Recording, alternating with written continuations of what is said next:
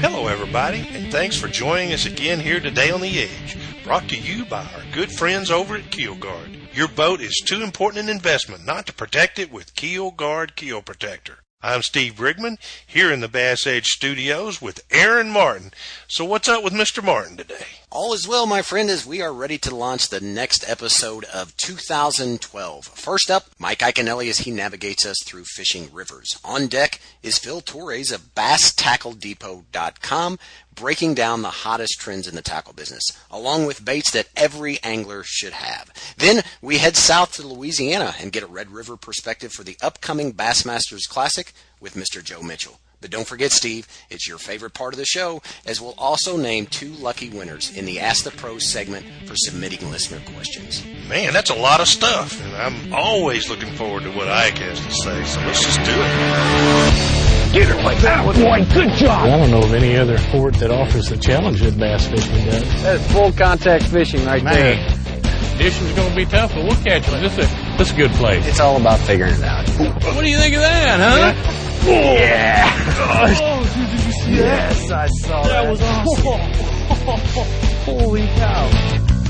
You're listening to The Edge, everything bass fishing from the Bass Edge Studios, high above Table Rock Lake in the Missouri Ozarks. It's normally a time of the year I'd be asking you if you were tired of the cold, but man, it's just been crazy. Or at least it has been here in the Ozarks. We hadn't had much of a winter. Boy, that is for sure. Normally, this time of year, I'm all bundled up in a parka. And uh, last year, you look at the weather, at least that we had, or the winter that we had in the Midwest, uh, was very downright bone chilling. Of course, I was actually in Texas for most of that time, which was a good thing. But now, then, this year, we're having more of the South Texas winter, and um, just sometimes it doesn't really make sense. And it's always interesting, I think, Steve, to be able to look into that and see how that applies to bass fishing. Well, that's so true. You know, I mean, it changes things. I mean, the water temperatures are really up there for this time of year, and it makes me think of you and the diary that you keep on conditions.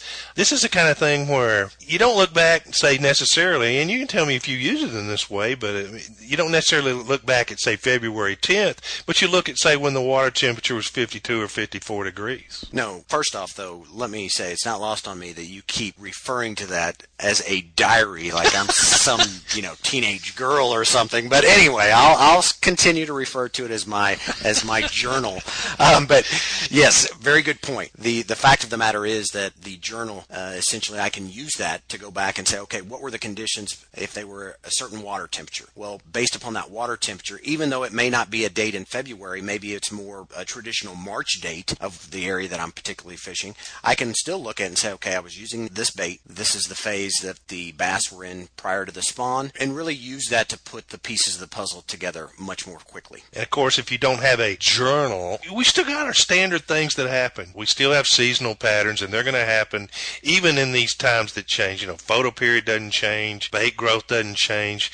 Fish are going to spawn in the spring. Moon phases are going to affect that. So uh, it makes bass fishing this great puzzle to put all of these factors together. It does, and I, I think that's part of the fun of it. The thing that I always find amusing, and I know you share this feeling with me too, but as we travel around the country and we have conversations with, you know, the people that are in the know, the biologists, they always start their answer off, well, we think. So it just goes to show you that even though we are talking about all of these different things and the constants, that really there is still some interpretation that has to be applied by the angler himself. And of course, this conversation, along with each week we talk to all these great anglers, and uh, sometimes I, I worry that we make all this sound a little too complicated. Very good point. I, and I don't mean to do that, Steve, because it is very important, I believe, for new anglers to really have the confidence because when you look at any angler out there that got their start in bass fishing or fishing in general, a lot of their knowledge came by just trial and error of going out, taking some information or a bit or a piece or being with somebody, you know, who was familiar on that body of water and really uh, expanding it from there. So that's the beauty of fishing. And, and in all reality, you know, what do we do this for? To go out and to have fun. Well, that's so true. And, and I tease you about it. I'll let you be the mad professor, and I'll go just sit in a quiet cove and use the old uh, blind hog method. I'll run into a fish eventually, and, and uh, that's what it's all about for me. Yeah, and I like the fact that on any given day that bass are responding to multiple baits, multiple presentations in different areas. But you know what? Rather than sitting here listening to you and I banter, I see that Ike's on the phone. Let's go out and join him and, and see what he has to say. You know the importance of protecting your investments, so why use anything other than the toughest keel protector for your boat? Grinding sand, abrasive rocks, and concrete ramps are no match for our patented technology. Keel Guard keel protectors are made tough and made to stick. Their do-it-yourself installation takes less than an hour, providing the most dependable, most trusted keel protection for your boat, guaranteed for life. So give your boat the performance edge. Put on the protection the pros pick. Keel Guard keel protectors. Hey, Edge listeners, this is Terry Baksay. Hi, I'm Jamie Seifert. I'm Denny Brauer. This is Michael Murphy. Hi, this is Pam Bolton, and you're listening to The Edge. We're fired up today to have one of the top, most popular anglers in professional bass fishing with us today, Mr. Mike Iaconelli. Welcome back to the Edge, Mike. How are you doing? Doing great. How are you? Well, pretty good. I understand you've been on a vacation. I hope you had a good one. I did. You know, vacations are very few and far between nowadays, so uh, it, it, it's nice to to take some downtime with the family and and get to spend a couple days turning the computer off and and all that stuff. But you know, it's funny. Even on my vacation, I ended up doing a little bit of fishing, which is you know, it's it's it's why I do this. It's still my passion, you know. So even when I'm away from the tournament scene, I still love to fish. So you know. You know, I was trying to picture what does Mike Iaconelli do on vacation, and I I was torn between some tropical uh, fishing location and snowboarding. but uh, of course now, Mike, it's time for you to get back to work. You got the Bassmaster Classic right around the corner, and congratulations, by the way, for qualifying for what was this twelve now? Yeah, I think this is twelve. I've well, I've lost count, you know, but it's uh it's something I definitely don't take for granted. You know, making the classic. I mean, it's uh since I was a little kid, it's something I've been dreaming about, and um, you know, the first year through the federation, I end up qualifying for the classic, and then my first year as a pro in '99, I made the classic. And I'll be honest with you, my second full year as a pro, this is going back to 2000, I was young and I was cocky and I was very confident. And I assumed way back when, you know, that making the classic would be an easy thing. And that next year, my sophomore year as a pro, I missed the classic. And, uh, I've been fortunate enough to make it every year since then. But I can tell you, it really opened up my eyes, and it's a great thing when you make it. And ever since that year, I didn't qualify. I'll never take it for granted. You know, it's it's a very difficult thing to do. You know, you're fishing against the best guys in the world, and just to get to that event is an accomplishment. So I'm pretty proud that I'll be there again this year. Well, Mike, we're not going to ask you to give away any of your secrets here, but uh, since you are fishing down on the Red River uh, and fishing rivers, we thought we'd choose a reader question that involved fishing rivers. And the question's from Brian from North Liberty, Iowa. Brian said he heard Wolak and Ish Monroe discuss fishing last week on a mystery lake, and he lives in eastern Iowa, and he fishes the Mississippi River a lot. Yeah. And he says, as most fishermen know, fishing a big river can be intimidating, especially if you can't pre-fish. He wants to know how you would approach a river like the Mississippi if you were dropped in there on a tournament with no practice. That's a great question, you know, and and uh, we're we're kind of put in that situation a lot in in our tour fishing. You know, we do get a, a limited practice, but on a lot of these places it's so big, and then you throw in the fact that it's a river system on top of that, and it can make it very confusing. But you know, I do a lot. I do a handful of things. Um, it's kind of like a three-step process that I have, and the first part of it is is doing some research at home. So you know, if you know the place you're going to, you could do some historical research. You could buy some maps. But the most important thing I could do at home is knowing what time of the year that I'm going to be at that river. And so really what that means is, is understanding seasonal pattern. And based on seasonal pattern, you know, whether it's the spring, the summer, the winter, or the fall, I have a pretty good idea of what kind of areas they're going to be using in the river. So, so that's the first part of it. You know, the next part of it is is actually you know getting there and kind of kind of what I call is fishing the moment. You know, and that's getting out there, dropping your trolling motor, and then using that stuff as a template. But ultimately, you got to listen to the fish, you know, and and get a bite, you know, and and then take that bite and use that to kind of build on the puzzle. And then the third part of that is just expanding on what that that is telling you, you know, expanding the pattern. And on river systems, the one thing I've figured out over the years is it's very predictable as far as patterning in the fish. So, you know, to, to put all that together, if I knew I was going to the Mississippi River in early June, you know, that's telling me it's it's a spawn fir- you know, first part of the post spawn period. So I'm going to be thinking about the spawning areas, the backwaters, the flats. I'll get there. I'll drop my my trolling motor. I'll start fishing. I get that first bite. Let's say it's a frog bite under the mats, and it's a thick portion of mats. It's not thin. Then all of a sudden I start looking at the flats with mats where all the thick spots are at that's kind of a quick answer to to the process that I use, you know, on rivers or any new body of water that I fish. So I hope I hope that answers the question. Well, it absolutely does, Mike, and uh, I just want to know if I can have you on my speed dial to call you whenever I go to a new place to fish. we, we, can work something yeah, out. exactly. The good thing is, Mike, for Brian having his question chosen uh, to be answered here on the air, he gets actually a twenty-five dollar gift card to BassTackleDepot.com. So you just awarded somebody a uh, nice present to be able to add to their tackle arsenal. And really, wow, you know, kind of back to uh, what we were talking about fishing rivers, which really ties right into what you had uh, stated concerning the Mississippi River. You know, we always have to consider current when talking about fishing rivers, but how much yeah. impact do you believe current has in fishing a lake? And really, how do you account for that when trying to break down a lake? Yeah, uh, you, you know, current, current's important. I think there are times of the year when they want current, and there's times of the year when they don't want current. You know, so just just to put it in real big generals, whether it's a river or a lake, the two times of the year when they don't want a lot of current washing past them would be the spawn and would be the winter. You know, when when they're spawning, they they want to get into areas that are protected. They want to be able to build beds, and not have their eggs washed away, and so they're they're trying to get out of the current, you know, heavy flush current areas. And then the same thing in the winter. You know, low metabolism, low water temperature. You know, they're they're only feeding a couple times a week. They're not wanting to fight that current. So in the winter, I don't like those heavy current areas. But then, you know, the two times of the year you talk about the summertime and the fall you know, there are two periods where they're feeding. You know, they're they're actively eating. In the summer, their metabolism's juiced up. So in a river system or, or even a lake or a reservoir, I'm actively looking for current areas during the summer and fall because they're feeding hubs. They become feeding stations, you know, for for how those fish live. So you know, I really think you need to pay attention to the time of the year and then use that as a basis to figure out whether you want current or not. Of course, Mike, you've mentioned uh, a few times we are sort of moving into that warmer time of season. I'd like to hear you discuss for our listeners just some of your strategies for finding fish when that water temperature first begins to head back up after its winter lows. Yeah, that's it's a tricky time of the year, you know, and that's that's what I consider the early pre-spawn and you know, depending on what part of the country you're in, it happens from anywhere from February, you know, all the way through May if you're way up here in, in my part of the country. And uh, it's a tricky time because really what they're doing is they're coming out of their winter spots and they're heading toward where they're eventually going to spawn. And and so if you think of it from those terms, it makes it a little bit easier. And that's kind of what I try to do.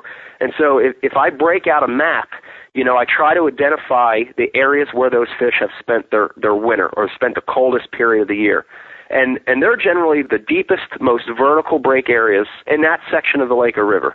And so I kind of put a little circle around those deep areas, and then I jump all the way ahead. I'll skip and I'll look for the shallow flats. You know, I'll look on that map and I'll try to identify the shallow spawning flats, the coves, the creeks, that shallower water that's protected. And I'll I'll make a circle around that. And then now what I'm trying to do is figure out where the, the stopping route's going to be between that deep area and that spawning flat. And that's really what I'm focusing in on in that early pre-spawn is those first couple stopping places. And you know, to, to put it in a nutshell, they're most of the time they're what I call main points, and they're points that intersect the channel or the creek break heading between those two places. So, you know, gosh, on a topo map, it's like highways. You know, you could follow those those lines, those contour lines and whenever you see something jut out into and hit that contour line, hit that creek line, it could be a, a physical point, it could be an underwater point, it could be a dock, it could be a big tree, things like that. Those first intersecting spots they're the magic places in the pre-spawn, and that's really what I try to focus on. Well, Mike, we all know that the spawn is really this, you know, several dynamics that's going on. So let's break it down first and, and kind of concentrating in on the pre-spawn. What what do you think are some of the most important things that our listeners need to keep in mind with regards to things like bait size and presentation? Yeah, well, I think as far as, as bait size, I'm a big believer in matching the hatch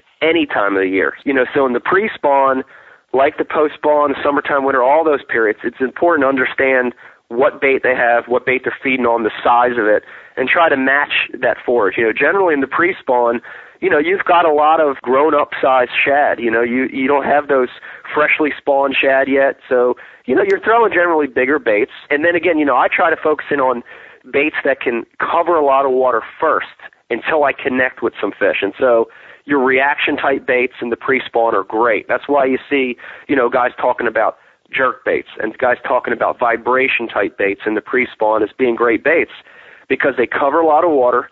That's great at imitating prevalent forage and they trigger a reaction strike. And you know, basically what I do is once I find a group of fish with those faster moving baits, then I'll slow down, you know, because a lot of times again in the pre-spawn, they're stopping on those hub spots. And when you find one fish, odds are in the pre-spawn, a lot of times you're going to find a good load of them because they're all kind of staging up in these same little areas. And uh, and once I catch them with those reaction baits, I'll go back through and I'll slow down again and, and pick off a few more. Well, give us a list, uh, a short list of your favorites for pre-spawn fishing as far as baits go. Yeah, I, I've got a lot. I'll give you just a, a few general categories. You know, the first one we, we just talked about is a crankbait. Man, gosh, a crankbait is a great bait in the pre-spawn. You know, I, I'm a big fan of a of a Rapala bait called a DT series, and uh, the DT basically just stands for dive to. And you know, with crankbait fishing, you're always wanting to make the crankbait hit off of something. It's it's all about deflection. It's all about changing direction of movement. And so, whatever depth of water I'm fishing, I try to pick the DT series that that runs as deep or deeper than that depth.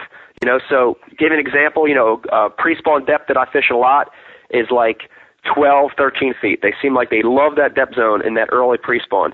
So I'll break out my box of DTs We've got a DT6, we've got a DT10, we've got a 14 and a 16. So I'll grab that 14 because it puts me right in that zone. It's going to dive as deep or deeper than the bottom, and it's going to let me deflect. So crankbait's one of my favorite. You know, second one I'd say is a slow roll spinnerbait. Man, what a what a phenomenal bait in the early pre-spawn. You know, probably my favorite bait's a half ounce Mullix double willow spinnerbait. Again, I try to pick a color that matches the forage. If it's shad, I'm using white with silver blades.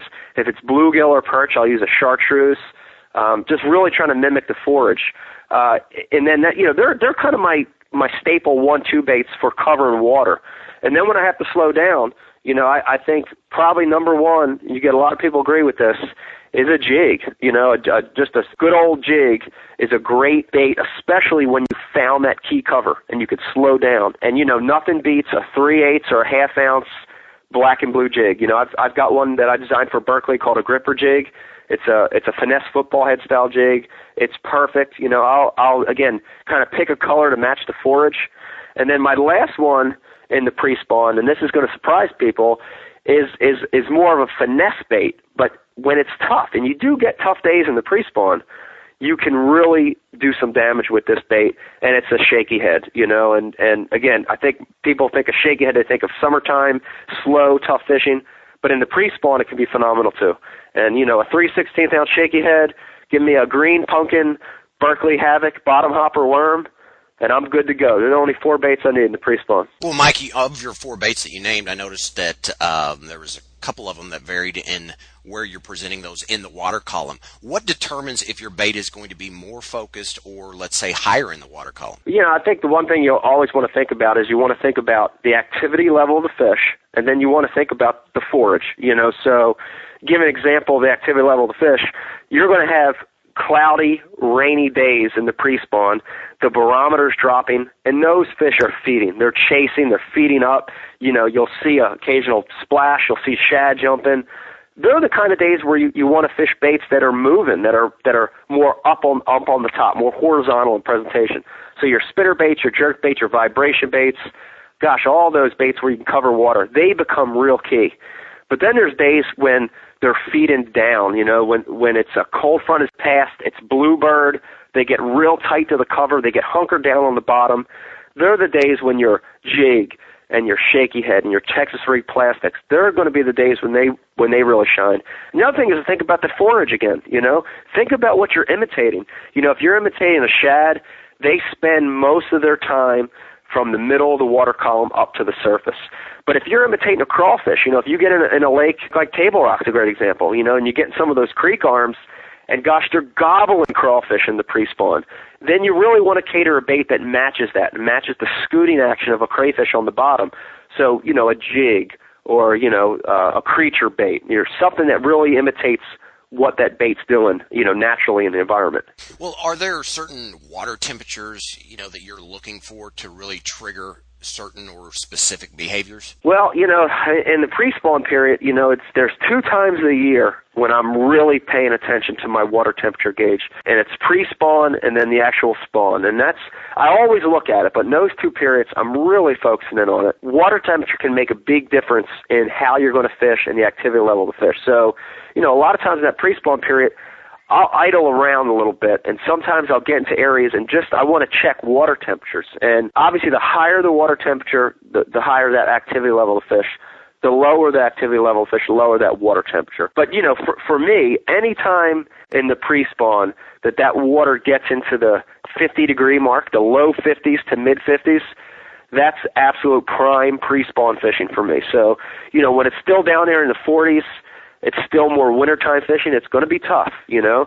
And when it gets up near 60 degrees, those fish are thinking about spawning. But when they're on that prime pre-spawn bite where they're really eating before they set up shop, gosh, you can't beat that 50 to 55 degree water temperature. It's just perfect. Well, you know, when we talked earlier that, you know, you're going into your 12th Bassmaster Classic, and I'd just like to know, well, you know, we know that part of the success of great athletes is that they're, they're never totally satisfied, you know, always trying to improve their game. Well, what is a, what is a guy like Mike Iaconelli? I mean, one of the handful of the best bass anglers in the world. I mean, what do you work on at this point in your career to improve your game? That's a great question, you know, and I think there's there's a couple parts to that. I mean, the, the first one is I think that early on I recognized that you can never know enough about the sport, you know, and it, it was like as a kid, you know, I'd learn a technique or a bait, and I thought, man, this is all I ever need to know. And then you'd go out and have a bad day using that one bait, and then it it kind of inspires you to learn other baits and other techniques. And from from when I was a kid to now, I still have that feeling where I want to I want to stay on top of stuff. I want to learn new stuff. And I think if you look at the sport, if you look at the guys that are very consistent over the course of say 10 years, they're the guys that have been able to ad- adjust and adapt and learn new techniques and they're versatile anglers. So I I try to achieve that every year. You know, uh I never try to be one dimensional. You know, I I think like there are new techniques that come out, whether it was drop shotting, you know, back in 2000 for me, swim baiting, you know, in the mid 2000s, and now with the Alabama rig, you know, I don't think I don't want to ever become the kind of angler that foo-boos a technique and that that just says, you know what, I just finesse fish and that's all I'm going to do. I don't believe that. I believe that the the equation to be a long-term successful angler is pretty much here's here's here's what it is. It's you need to have a strength, right? You need to have one key thing that you love to do, but you have to add to that the ability to be versatile. And if you have a strength and you add to that versatility, then that equals a successful angler over a long period of time. And and that's what I always strive for every year, you know. So so the first part of that is I'm always trying to learn, trying to stay on top of the of top of the edge. Uh, you know, the the second part is the competitive desires, you know, and I'm still very much a competitive person and I want to win and I go into every event trying to win. I, I've been like that since since I was a kid and and I think you need that to be successful. You need to have that burning desire to win. You know, in saying that, you know, I've got on my mantle in my office, I've got two of the awards that I've dreamt about since I was little. I've got a classic trophy, I've got an AOY trophy. So when those things don't happen for me now, it's a little bit easier to swallow, you know, when I have a second place finish or a third place finish and you know, I can swallow those things a little bit easier. Uh but in saying that, I still want to win. Every time I go out, that's all I want to do is try to win the tournament. Well, and I think the day that that probably doesn't happen, you're going to probably put your uh, your fishing rod on the on the rack. But you know, one right. of the things, Mike, in your book and CD tutorial, which I'm a big fan of, is that we learned that you have been extremely focused on preparation, dating all the way back, you know, to your federation and club days provide just, you know, really the absolutes of fishing preparation for our listeners. Yeah, you know, preparation for me is super important, and I think the one big fact that everybody can agree on is that, you know, preparation, the, the big thing that means,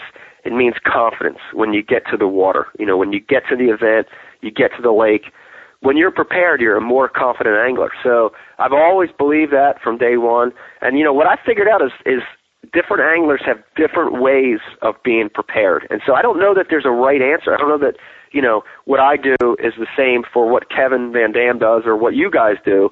But the bottom line is when you're prepared, when you have a system of organization, uh, then you're a more confident angler, and that makes you a better fisherman. So, you know, for me, it's it's a little bit, you know, it's it's more detailed. I mean, I've really spent a lot of time organizing baits, you know, by categories. I spend a lot of time, you know, organizing the boat so I know exactly where something's at. You know, labeling rods, putting the line sizes on the rod so when I grab a rod, I know it's on there. Changing line, having fresh Berkley line on there every tournament. Uh, the map preparation, the map study you know, I create packets for every place I go. And in that packet, I'm going to have physical maps. I'm going to have uh, photocopies of old tournament articles in there. I'm going to have notes. I mean, all those things help me become a better angler, you know. So, uh, you know, for all the listeners, I mean, you know, spend the time now, especially for me. Gosh, I'm up here in New Jersey.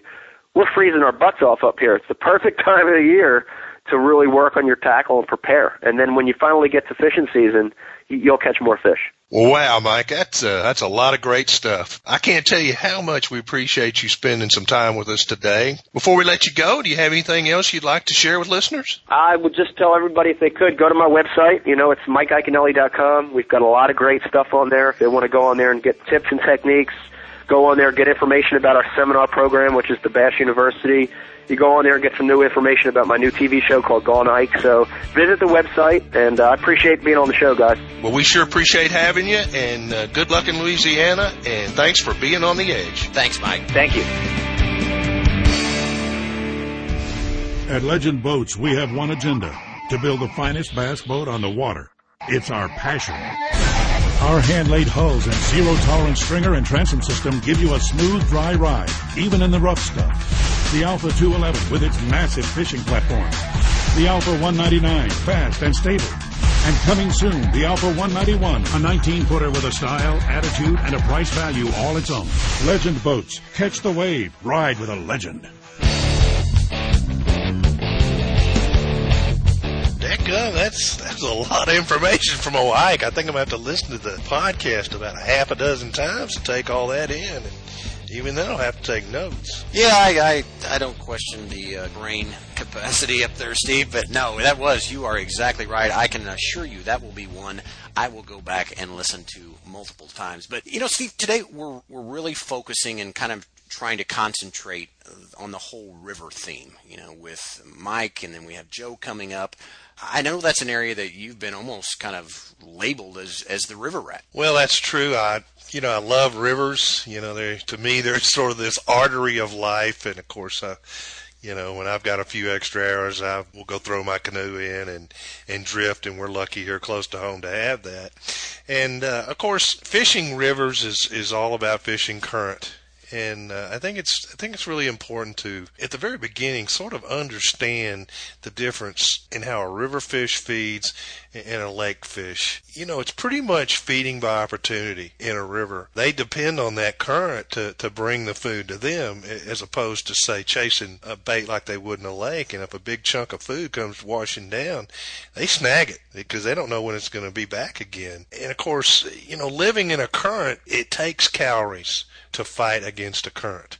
So I think in general, a, a, river fish per pound, I think probably eats a little more. And they go by that same formula that's important, I think, to think about when you're fishing lake fish or any bass or any game fish for that matter, is this sort of inexact formula of sort of calories gained versus calories expended. A fish is not going to expend more calories to catch something than it's going to gain from the bait itself. So there again, fish in rivers are going to try to conserve calories and they do that by using river blocks. It, of course, in the world where I fish, that's mostly boulders, but also root wads and sandbars and that sort of thing. And you're going to find those fish in the least amount of current, out of the current, but as close to that current which is the sort of the food conveyor belt uh, as it can be. And that way they sort of meet this uh, formula of the most food for the least amount of energy expanded. And then I think the last thing I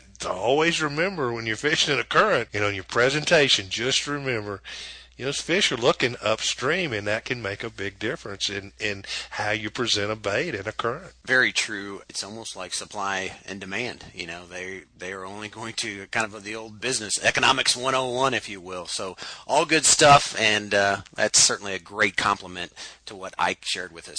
Well, I see we are uh, getting ready to head out to talk some baits, trends in the tackle business, uh, what's going on there, the latest and greatest things that are going to put uh, more jerks on the end of the, your line no comment by you, Mr. Brigman. But let's take a quick break, and we will be right back to join Phil Torres of BassTackleDepot.com.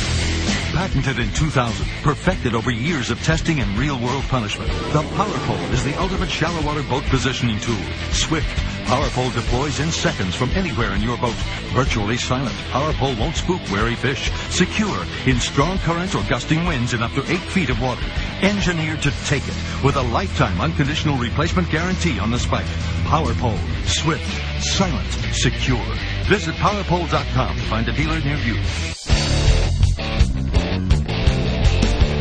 As talked about, this is typically the time of year that boat shows and tackle shows are well underway across the nation. Anglers are trying to ward off cabin fever by wandering the aisles of their favorite sports show in search of baits sure to put more tugs on the end of their line. In an effort to give you the inside edge, please welcome someone who studies and handles really more baits in a single day than I do all year. All the way from Oroville, California, the general manager of BassTackleDepot.com, Phil Torres. Welcome to the show, Phil. Hey, thanks for having me. Appreciate it. Hey, Phil. How you doing, Steve? Well, Phil, as a fellow businessman, you know, one of the things that I'm always interested in is how the bait industry kind of responds to things like you know the recent downturn in our economy. Do the anglers really buy as much tackle even during the tough times? Actually, they do. Uh, one thing that anglers do, just like anybody else does in a lower economy, they hold on to their dollar longer. They wait for sales, just like anybody else would do. They buy what they need more so than the hot new particular item of what they want. So from a manufacturer standpoint, sometimes it's really hard to introduce new product, the hot new latest craze. Uh, so what happens is manufacturers, what they'll do is they'll put a lot of emphasis behind what's tried and what's true and keep redeveloping on those tried and true products. Well, Phil, uh, what's hot right now? What's leading sales out there? Oh man, it's it's probably uh, craziest thing is uh, the Pac-Man, or the other term is uh, the Alabama rig. That is probably by far the hottest bait right now. Uh, it, it's really really crazy how Paul Elias does a big tournament. Um, how this thing just absolutely took off. I mean, it, it's phenomenal, really. Well, I know you're in a business of, of trends. Just share with me some of the more dramatic trends you've seen in your years uh, in this business. I actually think one of the biggest trends that I've seen is the advent of technology and not from you know so much of our our fish finders and our electronics but the ability for anglers to use a computer. Now, instead of them having to drive around uh, different tackle shops, you know, go miles burning gas, they can sit at home at their convenience. They can see new products before they actually get to the shelves. I actually think that that is one of the largest tools that an angler has at their advantage right now. Well, Phil, you previously alluded to the Pac-Man and the Alabama rig. Explain to listeners who possibly aren't familiar with it what it is, how to choose one, because certainly that's became its own uh, bait classification, and maybe you know a little bit on how guys are fishing it. This is basically some guys term them uh, spreader rigs, umbrella rigs. Uh, obviously, guys who fish a lot of coastal ocean waters They've been using these type of baits for a long time. Some of your real old school striper fishermen have been using these type of baits.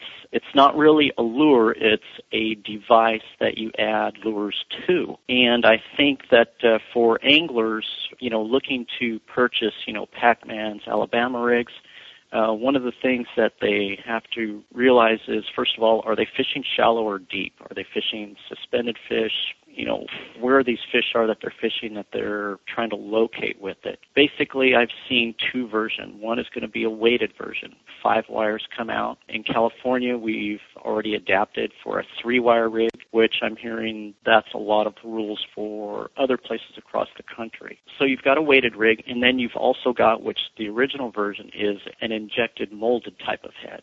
So you've got one for fishing deep cover. The injected molded is non-weighted, so that's more for suspended fish, shallow fish, uh, fishing trees, uh, weeds, brush tops, stuff like that. It seems to me you could call that like a, a platform for, like you say, uh, to run other lures or trailers, uh, you might say.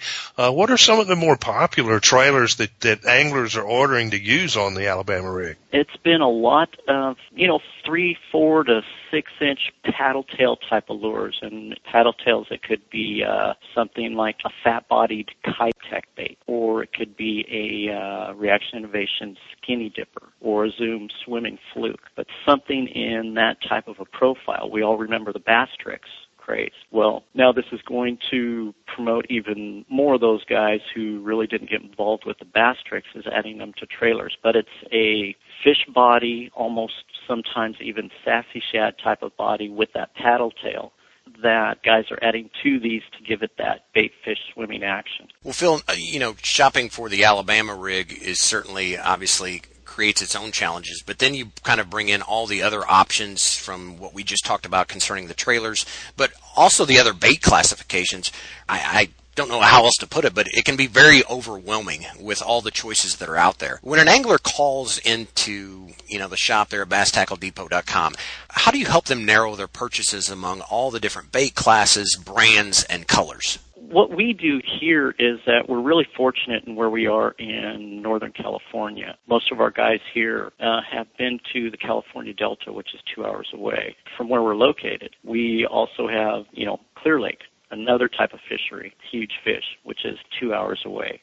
We're 10 minutes from a deep lowland impoundment that's, you know, at full pool is 900 feet. So we've got that type of structure. What we do first of all is we find out, you know, what part of the country are you from? What time of year either, you know, they're thinking of going, uh, when are they going to be on the water? And the main thing is is we try to get them to classify color patterns and options that have worked for them in the past. And then what we do is we help them with if there's something new that's out that's in the realm of something that they're comfortable with what they've been using. And it usually starts with color, depth, uh, and then time of year. Well, it sounds to me like you know certainly confidence, as we all know, plays a huge factor in in selecting baits because it's it's kind of like trying on a you know a pair of clothes. It's it's got to feel good, feel right. But let's assume that we've got a brand new angler who really doesn't have any basis to go or foundation to build off of and also on a limited budget. What are your top five picks? You know that you feel that kind of every angler needs in their tackle box, regardless of, of the part of the country that they're from? Um, I think everybody probably needs to, if I had to pick five, would be number one, you really need to learn how to fish a plastic worm, whether it's a four inch ringworm, a six inch, you know, curl tail worm, on up to, you know, your larger 10, 11 inch style versions.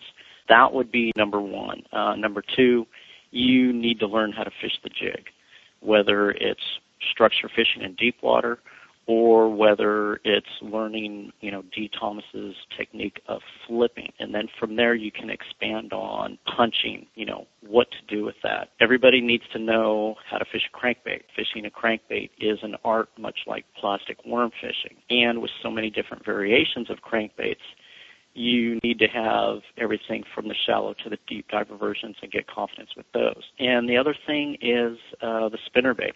Spinner baits, you've got to learn what it feels like, uh, what the difference is between good bearing swivels uh, as opposed to bearing swivels that don't spin as smoothly. And you'll find a good brand of something that you like. You'll play with color schemes. And um, the other one, really, I think that comes into play a lot is your finesse fishing with either the drop shot rig or your wacky jig head style of fishing.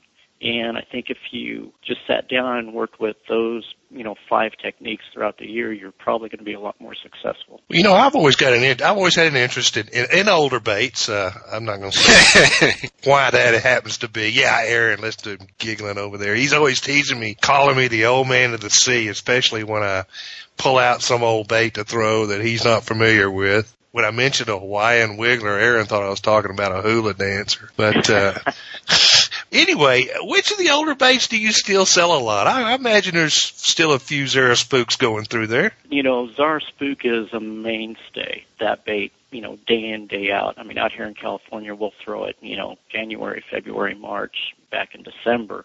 Uh, we use it as a search bait. The old Rebel Pop-R still very popular. We actually st- still sell a lot of Arbogast jitterbugs, which is something I still always use. You know, even baits that you don't think are really old, uh, the Bomber Fat Free Shad, the Bomber Model A series of crankbaits, which all of a sudden gave us different depth ranges. You know, and basically yeah, you can't find some really old color versions anymore. You could probably have some custom painted to some original formats, but uh, you know, day in day out, those kind of baits still uh, hold tried and true you know, and that Hawaiian Wiggler, I mean, that was probably, uh, you know, one of the things where somebody thought about it, and you know, it's almost the original chatterbait. Yeah, Steve. You know, you'll probably remember this, but for Phil's benefit, uh, we were up in Walker, Minnesota, and you know, Steve was trying to talk me into something called the the Moss Boss, and uh, you know, I think anything that gets put into the classification of, of vintage, you know, is probably something good to, to pull out of the tackle box every once in a while because I've seen it too many times where that could be the you know the game changer of your fishing trip. But unfortunately, Phil, we are out of time. I just want to thank you and and BassTackleDepot.com again for sponsoring our listener questions on the edge. Before I, I let you get away, is there anything that you want to add? Yeah, I'd just like to uh, thank you for the chance to uh, talk to all your anglers that are out there uh, listening, and also to remind anybody listening that they need to uh, send in their questions for a chance to win uh, BassTackleDepot.com gift certificate. Well, Phil, thanks so much for your time. It was truly a wealth of information I know that's going to help all of us kind of break down the tackle mental warfare that goes on every time we step into a tackle store. So we'll let you have your day back. Thanks so much uh, for being part of the edge. All right. Thank you. We'll see you, Phil. All right, man. Under the lily pads in a lake near you, live bass happy and free until one man with a huge resume and immeasurable experience building the finest rods in the world changed everything. Gary Dobyns offers three full lines of tournament winning rods. The Champion Extreme, Champion, and Savvy series. Dobyns Rods, when fishing is more than a hobby. Hi, I'm Moses Mokuahi. I'm Sean Hernke. Hi, I'm Jared Littner. I'm Travis Hurley, and you're listening to Bass Edge's The Edge. Well, I enjoyed Phil's comments. I guess I'm still trying to get past somebody that handles as many lures in a day as you handle in a year. And, of course, also, I'm always very pleased if there's a bait out there called the Alabama rig. Well, I'm sure you are. It's just uh, too bad that the SEC championship is not directly tied to that. But you know what, Steve? You can never have too many baits, as you well know. And uh, there's there's a lot of enjoyment that I get from going through uh, all of my tackle, and just hopefully I don't wind up on that hoarding show at some point in time. Yeah, I'm, I'm glad we got a big old Legend 211 because I think those dadgum all that bait you have would sink my boat. Oh, now, now, now. I don't have that many, but uh, I do enjoy going through and, and trying to. I just wish I had more time to actually be able to to use all of them and, and really do some of the experimenting because I think that's where you know having the open mind and willing to go out for a day and do nothing but spend time with a certain bait classification, those are sometimes often my best days. Well, that's true. You know, you you never know. I mean, I think we talked earlier about uh, adjusting to conditions, and of course, I just kid you. I'm I'm glad I'm glad when I'm in that boat that I, that I've got a, a veritable tackle shop with me. But uh, I tell you what, I enjoyed hearing Phil talk about and, and and sharing with us that he sold so many of the old lures that I grew up with. Of course, of course, the spook has never gone out of fashion, but I mean you know, things like the Pop-R and the jitterbug and, and that sort of thing. And by the way, that's a lure, not a dance. Uh, I, I enjoyed hearing him talk about the older lures. Yeah, I'm sure you do. I think one of the disclaimers, though, that probably he forgot to throw out there, and so I feel like I need to at least readdress it here. Is that vintage and old lures aren't just necessarily described by you know having rust on the hooks. You know, I've I've peeked into your tackle box. I got a lot of vintage. I got a lot of vintage lures there at the house. But uh, you know, when you when you look back at these lures, and, and of course you and I have had a lot of fun, and I see you still hadn't gotten over the Moss Boss incident of Minnesota. But you know, really, when you look at it, you know, and I brought up that Hawaiian Wiggler just as a joke, kind of, but it but it was so interesting to hear him comment about that. That's sort of uh, uh, the precursor to today's chatterbaits. And you know, when you look at all a lot of these old lures from the past, a lot of things we use today are just sort of improvements on past concepts. Yeah, not to get you know too quirky here i think certainly a, a, valid point but also look at you know just engineering in general dating back to in the farming days. A lot of our basic you know farm implements and tractors and things like that came from just improvements that they constantly adapted uh, you know via engineering. And also steve look at the new baits such as the alabama rig you know, Phil pointed out this is something that's been around. Probably a lot of us did not know this in the saltwater, in the striper fishing, that finally somebody just said, hey, why wouldn't this work for largemouth? Well, that's true. You know, it's, it's very interesting to watch the evolution of baits. And it's, you know, I have trouble keeping up with all the new names. And then I look at, I look at, it's some bait and I go, well, that's just a daggum souped up whatever, you know. But uh, it's very interesting. I would love for you to to show you some of the stuff that I fished with. You know, just mention plastic worms. You know, the first plastic worms I ever fished with had a spinner in front of them. That is dating way back there. I can't can't say I've ever thrown one, but you know, I'm not going to sit here and argue with you that they don't work. And perhaps I'll put that right up on the shelf with my my moss boss. Lake Sturgeon Ontario. I'm pulling one of those black worms, you know, and it's got this silver little little thing. I was, I guess I was 16, 17 on a canoe trip in the Boundary Waters and had this uh, little silver spinner, and I'm just reeling it like a crankbait. I, I've got no clue, and six pound smallmouth. That's a big fish in Ontario. Big fish in Ontario. That's a big fish in anywhere in any of the waters I I fish for. But you know what? I uh, I think that's part of the fun of it, being able to reminisce talk about not only the, the old baits, also the new technology that's coming about. Let's take a quick break here because I want to make sure we've got enough time to get with Joe Mitchell down at the Red River, who's really going to break the waters down, give us kind of a bird's eye view of what to expect, and also maybe we can get some predictions out of him. Let's take this quick break and we'll be right back here on the edge.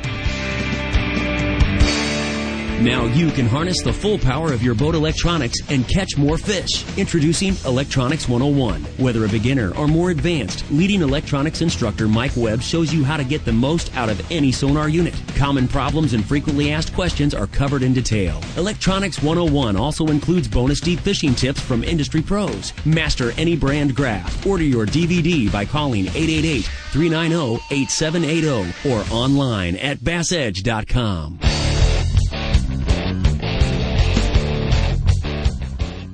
Considering the Bassmasters Classic is right around the corner, it's only fitting to bring in an expert from this year's side of the Classic, the Red River. He has more top 10 finishes there than any other angler I know. Joining us live from Shreveport, Louisiana, please welcome Joe Mitchell. Welcome to the show, Joe. Thanks, Aaron. Hey, Joe, how you doing, man? Doing good. Well, Joe, uh, you know, our friendship dates way back, and I, I hate to even say how long ago, but you know, when I first met you, I was amazed at really at your knowledge of the Red River at such a young age. But interestingly, you know, that familiarity did not really come solely from what I would call, you know, spending time on the water with a rod and reel in your hand, did it? No, that's right. Um, you know, a, a lot of it I learned uh, from my dad. My dad, growing up before the river was flooded, had hunted a lot of the backwaters the area farms and stuff around the river and he had become familiar, you know, with a lot of the farm ponds, a lot of the creeks, you know, and knew a lot of the old trails and stuff, you know. And then after they flooded it, you know, he kind of had a good memory of where all the things were. And then the other was right after I graduated high school, we were marking timber, uh, working for a timber company, and we marked timber all through there, you know. So I learned a lot of the different types of terrain and stuff around there, and you know, all that become beneficial. Well, Joe, I know that uh, you and Aaron have, have fished down there a lot, but uh, for guys like me, I've never been down the Red River, and for listeners like me, can you just kind of give us a, a, a breakdown of the fishery, sort of give us the makeup of the Red River? Well, Pool Five is is one where that's where gonna where they're going to launch out of. You know, it's going to be uh, just south of Shreveport. That pool there,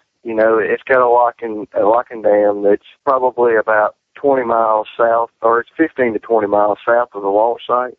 And between the locking dam and the launch site, you know, where they flooded all the old timber and stuff, Pool 5 is mostly flooded timber, like I was saying, and it's got like a lot of lily pads. It's got quite a bit of grass, you know, but Pool 4 is more known for grass. It's got lots more grass and less timber, you know. Pool 3 has more straight, steep dropping banks, you know, and uh, less grass and less timber. So it's pretty much you know how, how it lays out. Well, Joe, with the multiple pools that you speak of, and kind of really focusing in on pools three through five in your earlier answer, anglers are really dealing with several variables. You know, you've got moving water, uh, which is kind of on the main river.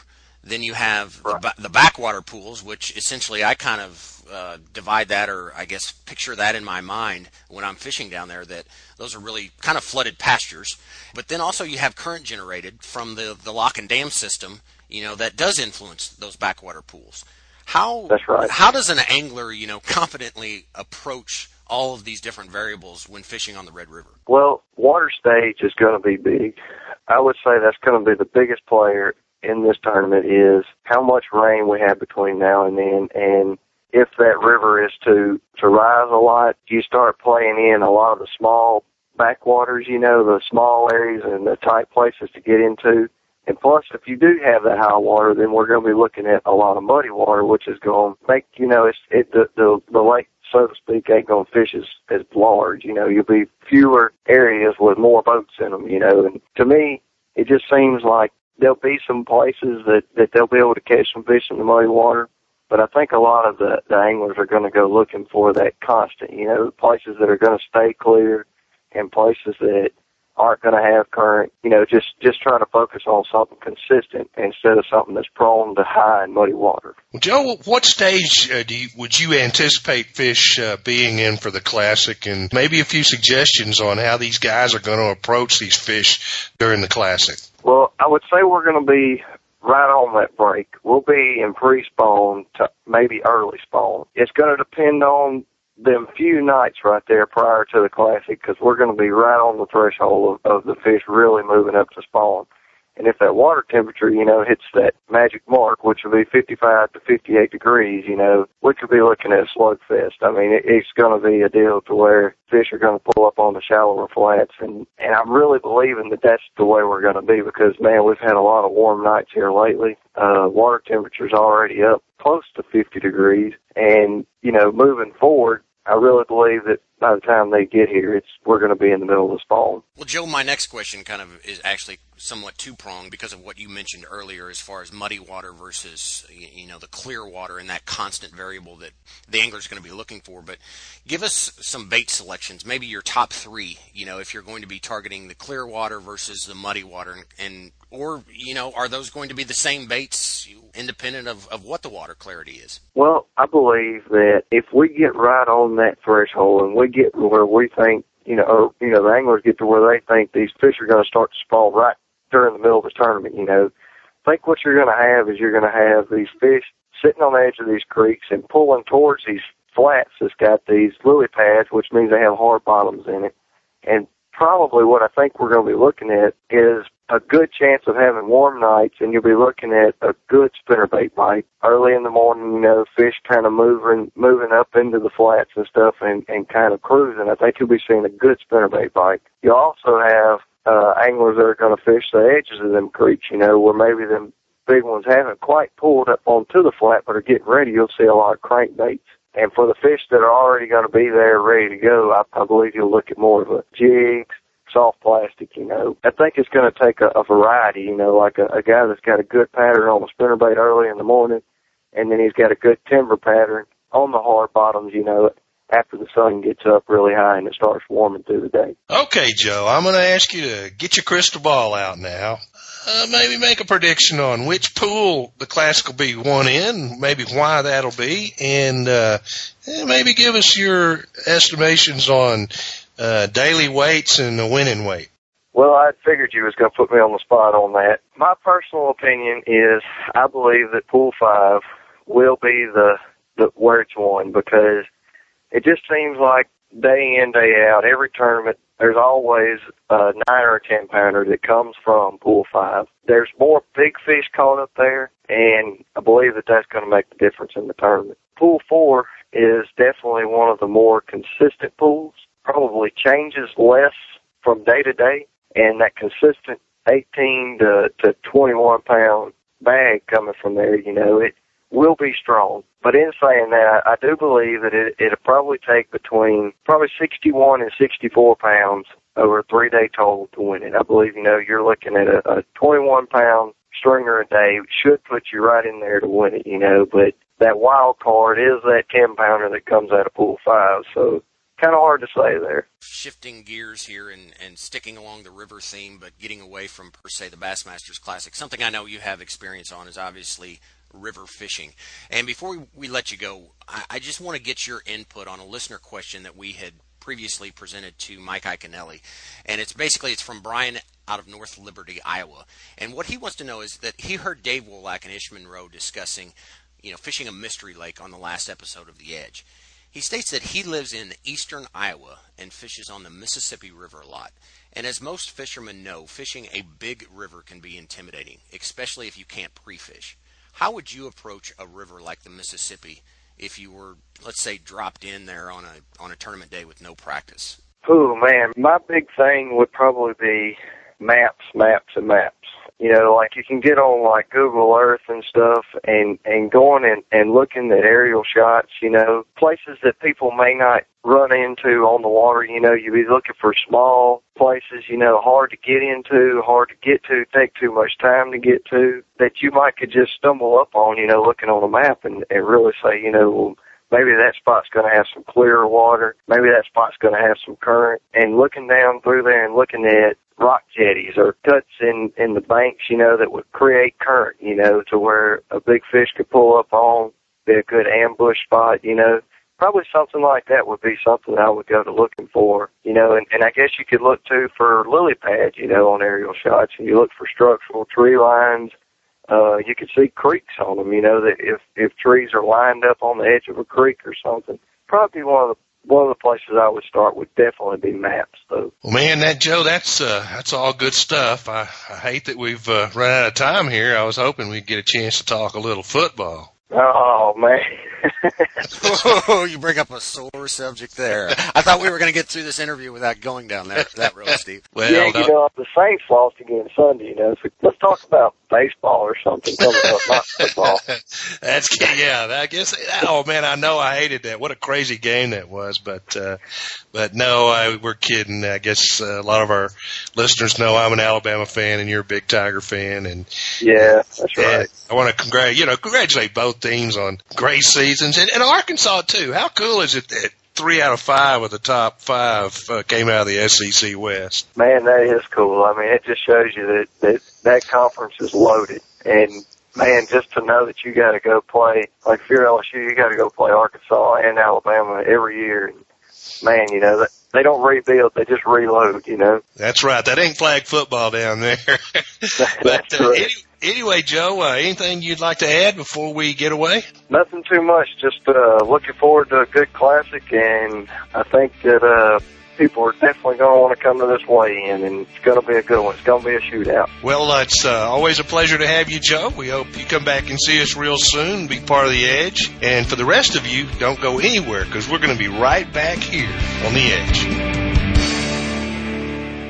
Why did they consistently win? Why did they know about all the latest and greatest baits? BassTackleDepot.com, of course. BassTackleDepot.com is your headquarters for all your bass fishing needs. With over 100 different manufacturers in stock, including Dobyns Rods, Bassaholics Clothing, Boat Bling Cleaning Products, Black Dog, Pepper Baits, Gene Larew, Jackallure Company, McCoy Line, not to mention a talented staff of hardcore anglers, ready to assist your every need. It's no wonder Bass Tackle Depot is where the pros shop. You know the importance of protecting your investments, so why use anything other than the toughest keel protector for your boat? Grinding sand, abrasive rocks, and concrete ramps are no match for our patented technology. Keel Guard keel protectors are made tough and made to stick. Their do-it-yourself installation takes less than an hour, providing the most dependable, most trusted keel protection for your boat, guaranteed for life. So give your boat the performance edge. Put on the protection the pros pick. Keel Guard Keel Protectors.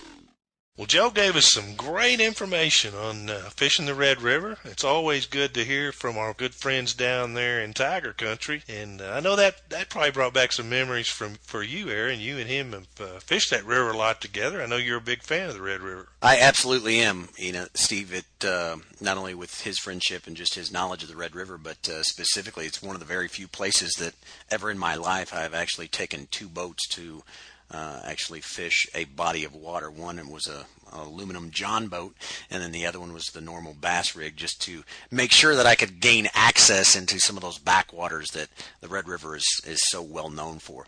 But we have our final, I guess, listener question that is going to be answered and presented.